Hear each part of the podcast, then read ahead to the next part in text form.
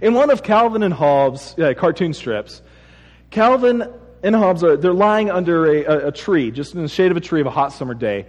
And Calvin, the little hyperactive little boy, asks, What if, what if there's no heaven? What if this is all we get? And Hobbes, being the tiger, answers, Well, if this is all we get, I guess we'll just have to accept it. Calvin re- replies, Yeah, but if I'm not going to be rewarded for my good deeds, I want to know now.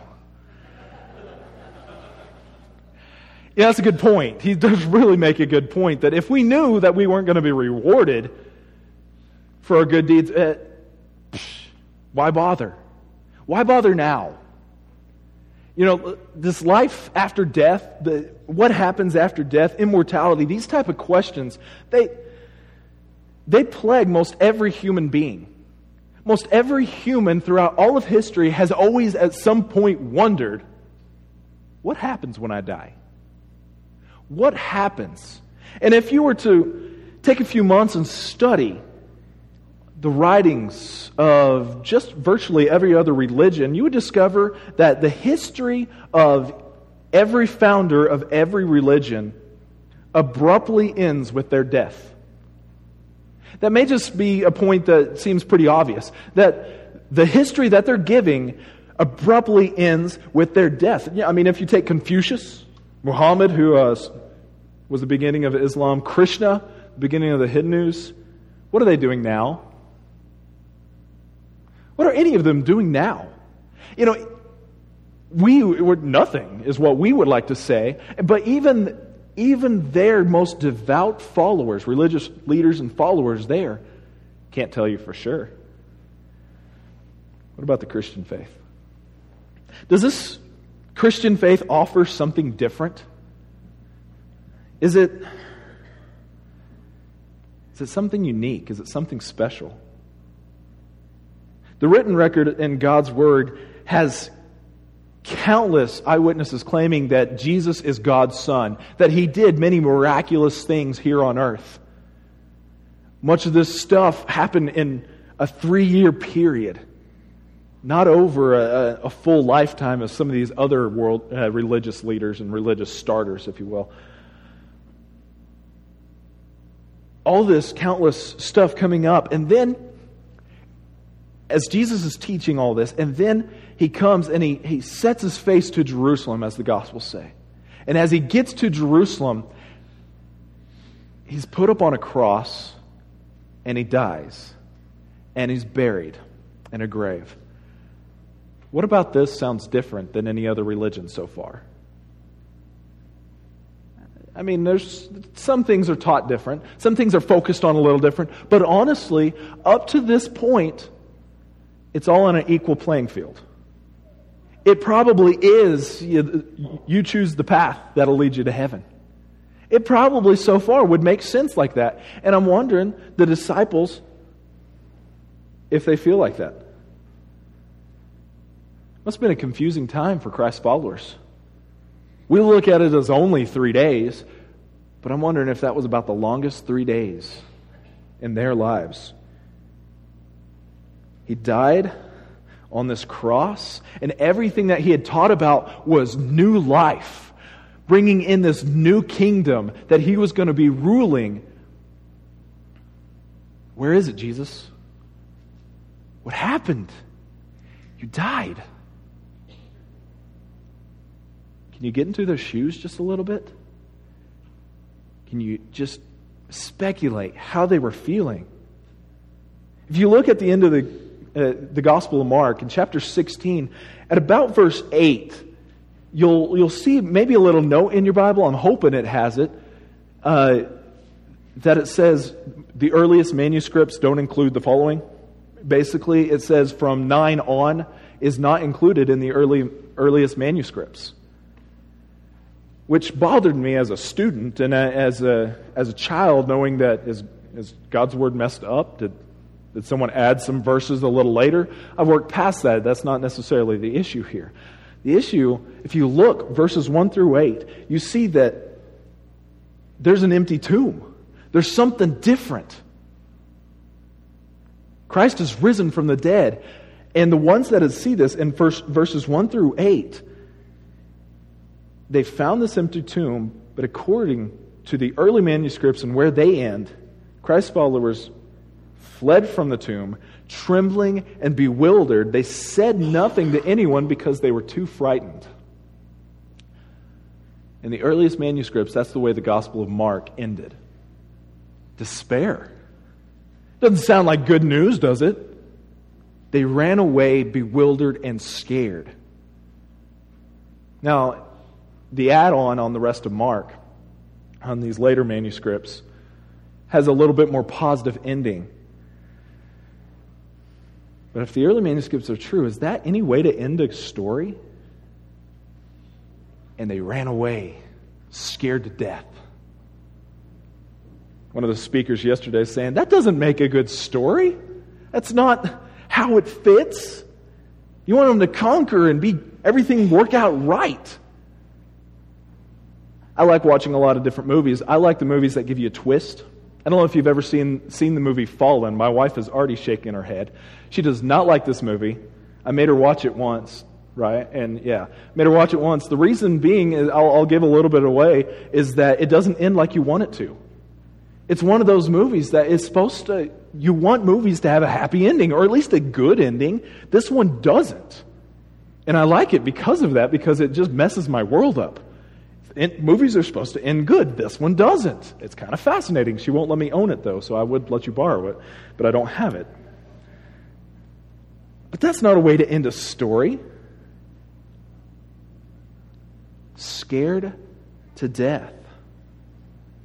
Now, the other Gospels go into the fact that Jesus had appeared and he helped bring them to. We, we talked about this in class and in sermons before that the disciples were gathered in the upper room. Jesus shows up among them. Thomas wasn't there. He does everything he can, showing himself to two disciples along the road, to Martha, all these people, showing himself saying, I'm here. I really am. I'm not done.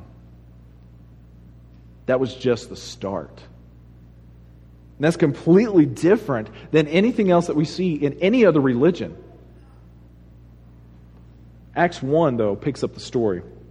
In Acts 1, verses 1 through 5, in my first book I told you Theophilus, his first book is Luke, uh, same one that wrote Acts, about everything Jesus began to do and teach until the day he was taken up to heaven after giving his, his, chosen apostles further instructions through the Holy Spirit. During the 40 days after his crucifixion, he appeared to the apostles from time to time, and he proved to them in many ways that he was actually alive, and he talked to them about the kingdom of God. Once, when he was eating with them, he commanded them, Do not leave Jerusalem until the Father sends you the gift he promised. As I told you before, John baptized with water, but in just a few days you will be baptized with the Holy Spirit. Jesus, for 33 years, walked around on this earth and worked, did what he could to just to put, pour everything he had into his disciples for those last three years, training them, teaching them about everything that needed to happen. And then he died. In our book, death is, is if you didn't have a retirement before, death is your retirement. You're done from working, right? That's what it seems like. That's how we view death. Jesus' work wasn't done. He died, came back, and as verse 3 here says, he kept on teaching his disciples about the kingdom of God. No other religion can claim something like that. They might even, some may claim that they've come back, but it's to rule. Now, Christ did come back to rule, but Christ here for 40 days taught more. He taught them. The disciples were still learning, trying to understand about the kingdom of God and when it would reign on earth. Uh, verses 6, 6 through 8 say So when the apostles were with Jesus, they kept asking him, Lord, has the time come for your, you to free Israel and restore our kingdom? He replied, The Father alone has the authority to set those dates and times, but they are not for you to know but you will receive power when the Holy Spirit comes upon you, and you will be my witnesses, telling people about me everywhere in Jerusalem, throughout Judea and Samaria, and to the ends of the earth. They wanted Christ to free Israel now. That would make sense, wouldn't it? Before Christ had done all these miracles. Remember, he'd raised Lazarus from the dead, he had fed 5,000, he has healed any ailment, basically, that they could think of that was unhealable. What better leader to have in your military, as your country, to have someone who can do all this stuff? Now, he has cheated death. He died, was buried, raised from the dead. Who better to lead this new revolution, if you will? This new kingdom that Christ has talked, talked about so much. Now is it the time? The apostles ask. Is it now? Christ says, The Father set the time, it's not for you to know. Later on, he says, I don't even know really. Well, in the Gospels, he says, I don't know when it is. The Father has set this time. I'm not sure they expected Christ to do this very next thing. Because everything that has been coming up here, I'm not sure they saw this coming. Verse 9 After saying this, he was taken up into a cloud while they were watching, and they could no longer see him. Can you imagine how they felt? I'm wondering if the thoughts of those three days, whenever he was in the grave, came back. He's gone. Into Mark's gospel, scared, afraid. Maybe those things are coming back. Maybe just a little bit. I don't know, maybe not. Maybe they understood something about Christ now. Maybe this was just a short trip. He said he would never leave us. Maybe he's just going to co- go converse with the Father, then he'll be back. So, what are they doing? They're waiting.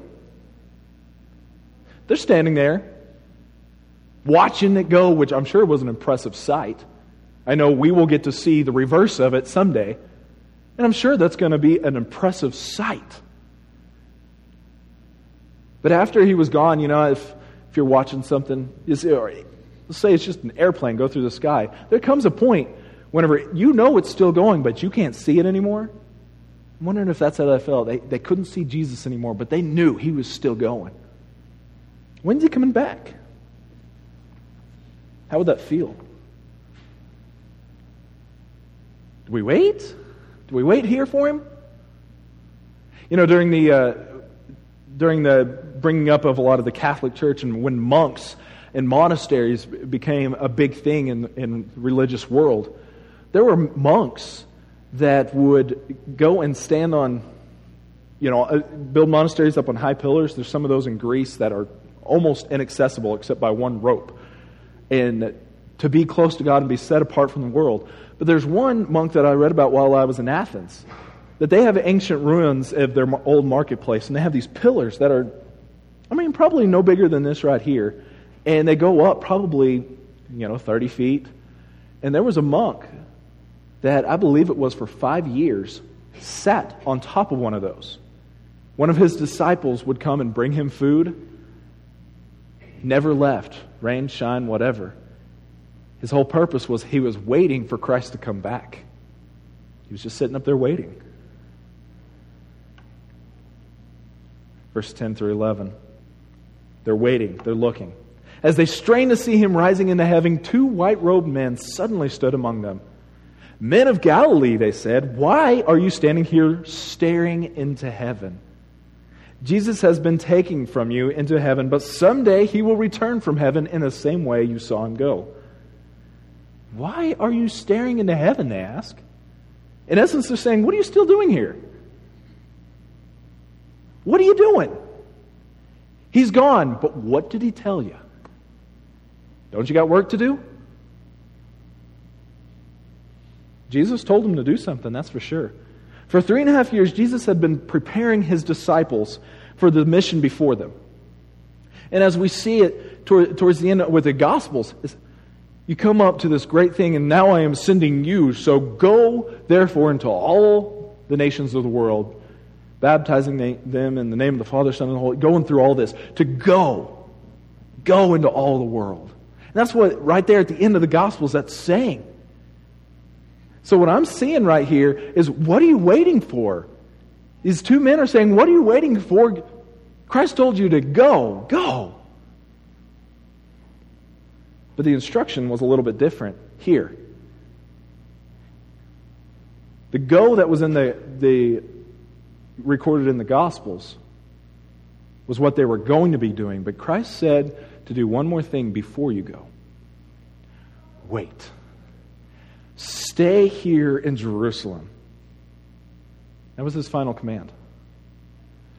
I, I don't like waiting. Surely Christ wasn't telling them to just sit and wait. But we just read that's his word.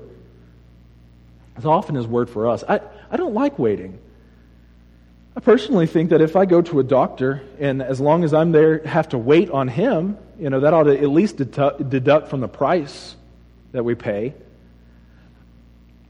I don't like waiting in line. I went to uh, the funeral yesterday, and I knew I was going to have to try to jet soon afterwards.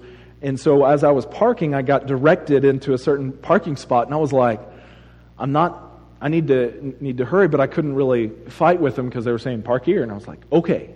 So I went and parked, and as I got out of the funeral service, I'm like, good, I can make good time and make it back and get Brian up to Borger to lead singing. Things will be good. And I went to my, my truck, and I noticed there was about three, four cars surrounded it.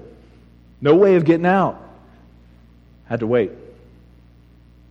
Kills me to wait absolutely kills me, especially whenever I got something to do. I've got a purpose. Wait. Wait on it. Surely not, Lord. We just naturally don't like to wait. Have you ever been stuck in traffic just for more than a minute? I mean, a minute seems like a long time, but have you ever been in there for more than a minute? Boy, if you're not getting restless, the people around you sure are.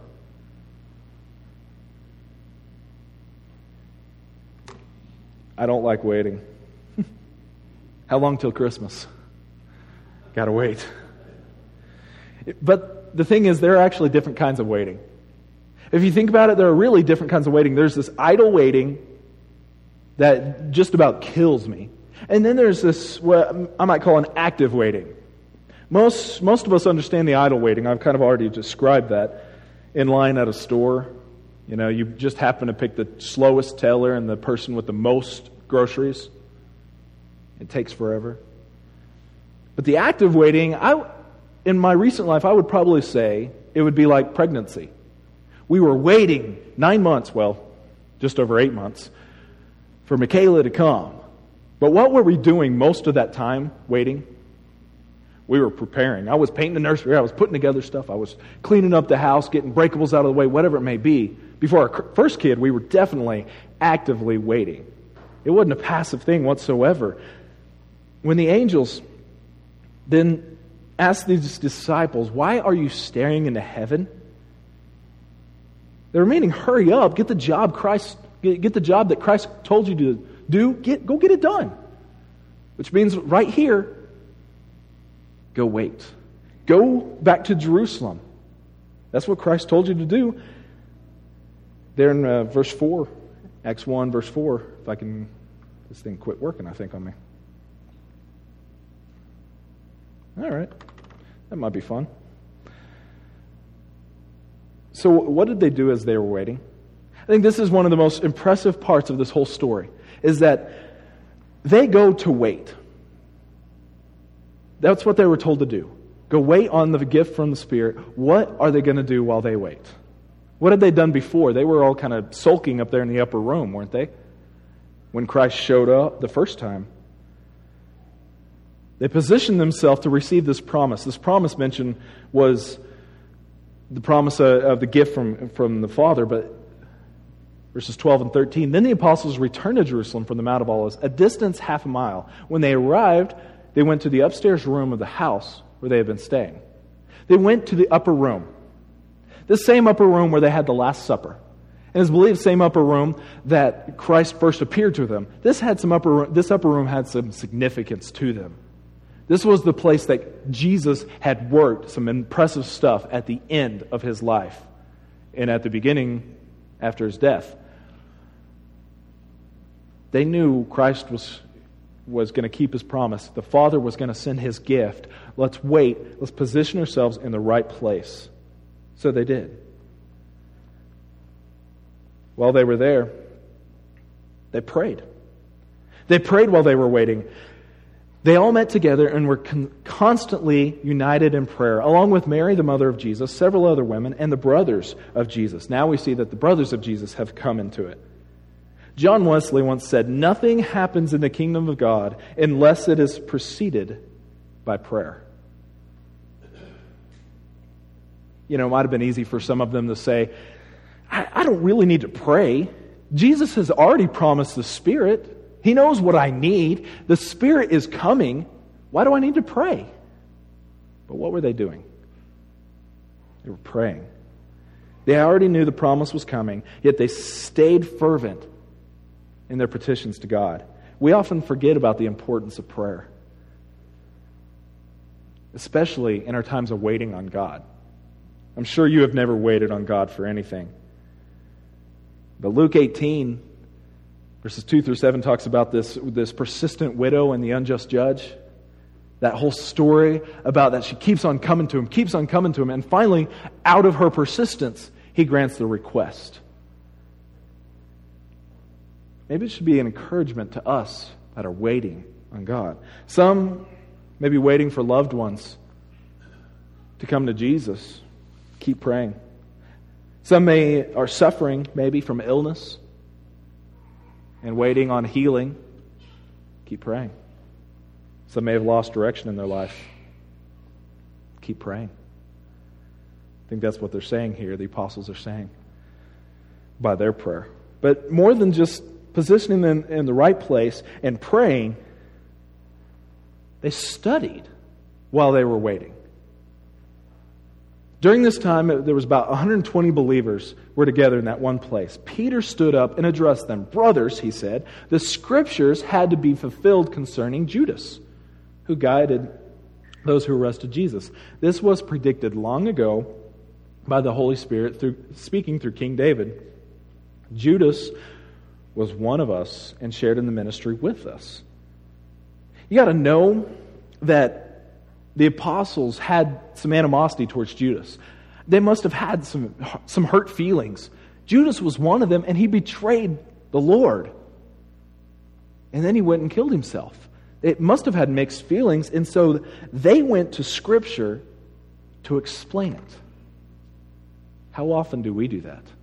How often do we, whenever we are confused about something, something happened, someone hurt us, or whatever it may be, how often do we go to Scripture to find comfort?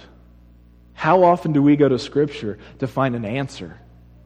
Normally we try to perceive it in our own minds. Well, we write them off. That was their tendency. They were, you know, he was stealing from the funds anyway. This is just where the path he was going. But Peter looks at it and says, Scripture foretold this. Yeah, we may not have seen it before, but since we've studied it, we see this. Have you ever tried to put something together without reading instructions? Men, never? Yeah. Women usually do a good job of reading the instructions and going through it. Men just throw away the, the instructions and keep on going. But it always bugs me whenever I, I end up with extra pieces. I think they just throw those in there just to make men mad. I don't think they're useful. I think we, we, pro- we put it together right. But you know, whenever you come to it and it doesn't work quite right, you have to take it apart a few steps and start putting it back together. And last resort, you pull out the instruction book and say, okay. You know, you go lock yourself in a closet so no one sees that you're looking at the instructions. But you look at it and you say, oh, that's where that piece goes. It starts to make sense when you are in the instructions. Life is like that many times, but we often forget to read the instructions. The scriptures are there for us, and they provide that instruction through all of life. And we may not have found the answer we're looking for. Keep looking, it's there. Not only were they studying and praying, but they actually got to work. I forgot about this verse real fast on the, on the scripture. Peter continued, This was written in the book of Psalms where it says, Let his home come, become desolate, with no one living in it. It says, Let someone else take his position. That was in scripture. And from that, they came that they need to be prepared while they were waiting. They need to make preparations still while they're waiting on God. And these preparations here, as it says, so now, now we must choose a replacement for Judas among among the men who were with us for the entire time we were traveling with the Lord Jesus. From the time he was baptized by John until the day he was taken from us, whoever is chosen will join us as a witness of Jesus' resurrection. They knew business had to be taken care of. They didn't just sit idly by, things had to be done. There was an empty spot. Jesus told, chose 12, there were now only 11. We got to fill that spot. So Matthias uh, came into that position through the casting of lots. But there's more going on in this section than just finding a replacement for Judas. We've, if we have called on God for something and He is causing us to wait, that doesn't take away our responsibility of doing things in the meantime. Later on, Paul will talk about that. Of those that just go up on their roof and wait on Jesus to come back. He says, Get to work. There's stuff to do while you wait. We see this even more so uh, with David. King David, before he was king, uh, well, I guess while he was king in 1 Chronicles 28 and 29, he wanted, he had built this, huge, built this huge house for him that was wonderful, and he wanted to build God a temple. He said, Why should I have such a good house and not you, Lord? Let's get you a good house. And he says, No, wait your son, he can build it, but not you. David at that point could have said, Okay, Lord, that's fine, and let his son do it. Just waited on him. But what did David do instead? David started gathering all the materials that it would take for his son to build the temple. He didn't just wait on it and let his son take care of it all. He started gathering all the materials. I think that's an impressive little idea that David had. He said, You know what? I'm not going to wait on this. I may not be able to build it, but I'm going to do everything I can to be prepared. Maybe if God changes his mind, I'll, I'll, I'll be ready. We don't see throughout this any complaining of the disciples, of wait, having to wait, of David here. God says, wait. Our first response is, eh, no, Lord. I don't want to wait. Why can't you just have, give that to me now? Why can't you just tell me? Wait. But Lord, it would help me out so much to know the answer. Wait. But Lord, can't you heal this person? My grandfather. Can't you heal them? Just wait, Lord. Wait. I don't like to wait. And sometimes whenever I have to wait, I complain about it. Sometimes God, as a loving father, makes us wait on Him. He makes us wait for the purposes that it actually does us good. Waiting, as a parent, we know having a child, when you make them wait for a gift, for that delayed gratification, whatever it may be, it produces something within them. For one, it's anger, but later on, they learn how to control that. And it's patience. They understand patience and they understand what waiting is all about. But in that middle of that waiting, there's still stuff to do. The angels promised in verse 11 that Christ would come back again. And in essence, they told the disciples, What are you waiting for? Maybe even more so, maybe it's more explicit of saying, What are you doing while you're waiting? We are all still waiting on Christ to come back. We are all still waiting on his return in that triumphant day whenever every tear will be wiped away, as we're told in Revelation, and many other promises that are going to come when Jesus comes back. We're waiting on that. But while we're waiting, we got work to do. We got things that Christ has put on our hearts, things that we need to be doing here in this world. So, what are we doing while we're waiting? If you are waiting on Jesus to come back, it's a wonderful place to be. It can be crazy at some points, but I hope that you take comfort in the fact that He is coming back. If you are waiting on Jesus to somehow touch your life, there's no better day than today to come forward and be baptized in the baptism and, and quit living in that life of sin and be ready with Jesus. I hope you're prepared for that day. And if you're not, if you need to let anything known to this congregation, would you please come forward as we stand and sing?